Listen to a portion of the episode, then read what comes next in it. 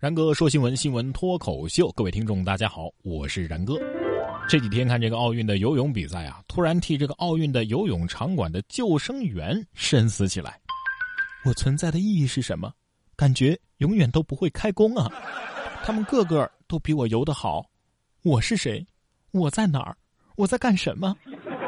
如果有救生员落水的话，恐怕画面是这样的：数十位运动员迅速跳入水中。将其救起，这工作你看啊，有空调吹，有比赛看，还能上电视啊，不用做事儿就能拿工资。世界上应该没有比这个更好的工作了吧？在这里要科普一下啊，这个游泳场馆的救生员啊，是为了预防运动员在比赛当中发生这个心脏病发作呀、抽筋儿啊，以及头撞到游泳池啊等等极端情形。据说呀。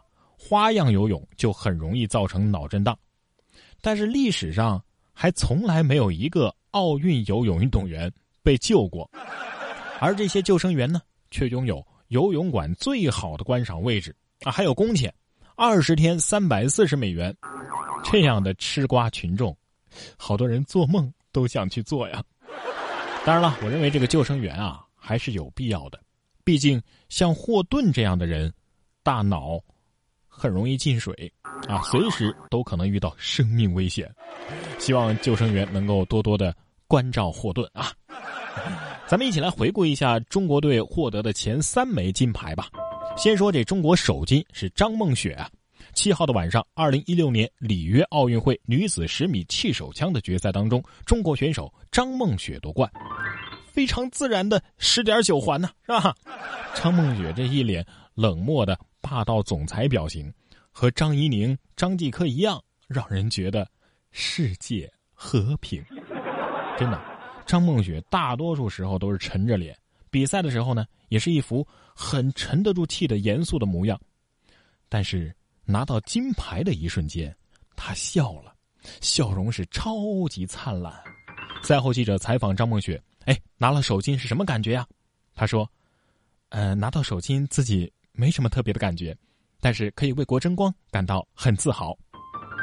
不好意思，我姓张，嚣张的张。再来看到中国代表团的第二金，啊，吴敏霞、施廷懋女子双人三米板夺冠。里约奥运会女子双人三米板决赛，吴敏霞搭档施廷懋发挥相当的稳定，以三百四十五点六分夺得了中国军团的第二金。在这里要恭喜吴敏霞和施廷懋。这中国跳水啊，那溅起的都不是水花那是涟漪呀！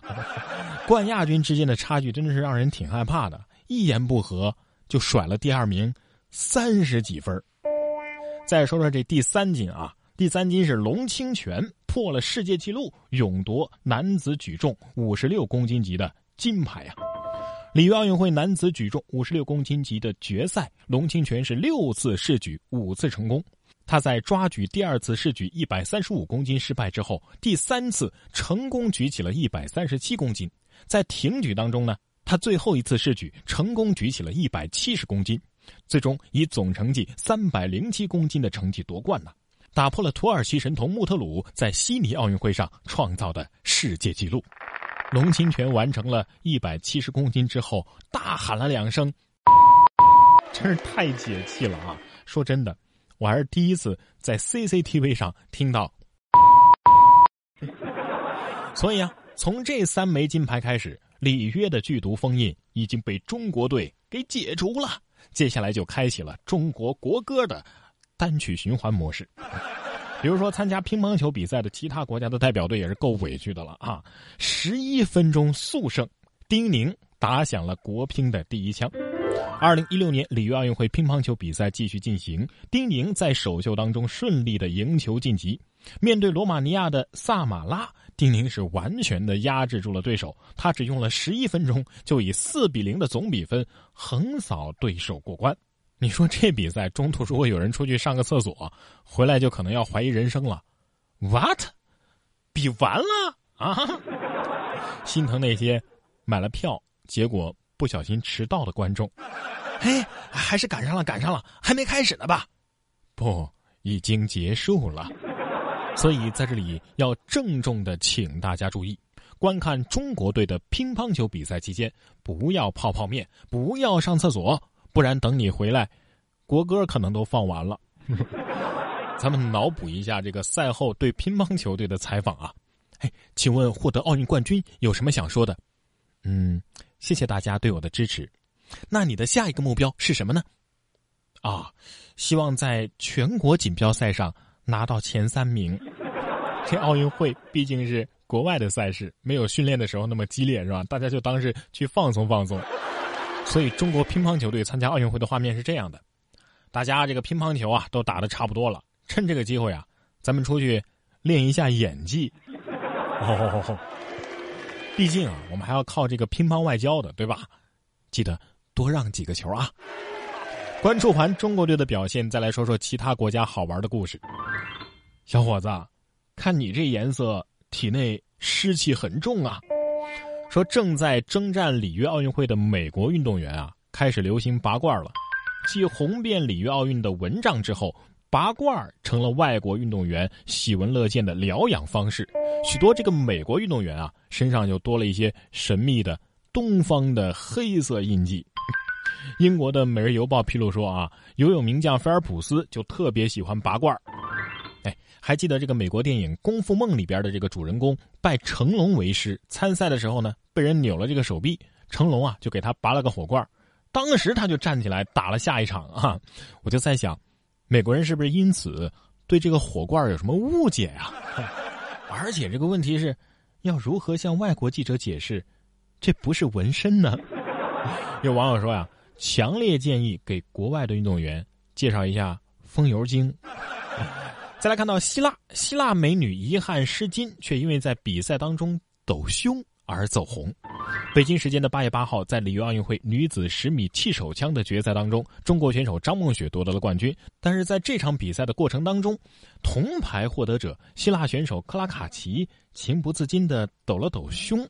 被黄牌警告，还被摄像机给拍了下来。嗯，我知道你们想问为啥不能抖胸，对吧？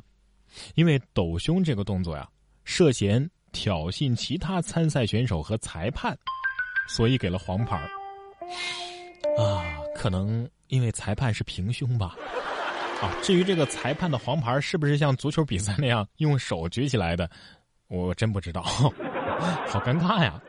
这个也是挺尴尬的。说越南啊，有一个四十一岁的射击老将手夺金牌，奖十万美元，但是分五十年发。里约奥运会的首日比赛当中，越南的射击老将黄春荣顶住了巴西观众的干扰，落后零点二环，最终呢一枪逆转巴西选手啊，帮助越南实现了奥运金牌零的突破。于是啊，越南政府将奖励这位四十一岁的老将十万美元。不过，令人错愕的是，这十万美元将分期五十年发放。这位选手已经四十一岁了，五十年，这得发到九十多岁啊！要感谢政府，给了他活下去的动力，相当于是给自己买了一份这个年金养老保险，是吧？不过，再多的养老金也经不住这么造啊！说孙子拿爷爷的手机玩了八十三分钟，结果呢，流量费花了一千多。